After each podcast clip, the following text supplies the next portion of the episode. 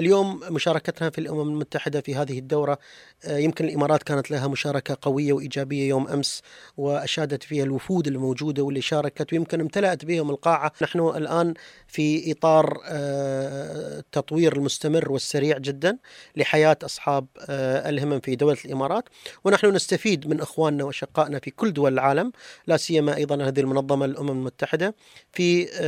التحديث والوصول الى اخر ما وصلت اليه يعني حياه اصحاب الهمم سواء كانت من التكنولوجيا المطوره او من الابحاث اللي اللي وصلت له في المجالات الصحيه، اعتقد ان هذا الاثراء اللي نحن آه، او القيمه الحقيقيه للمعلومات اللي موجوده في هذه آه، الدوره راح تساهم بشكل كبير في تسريع عمليه تطوير حياه اصحاب الاعاقه في الامارات.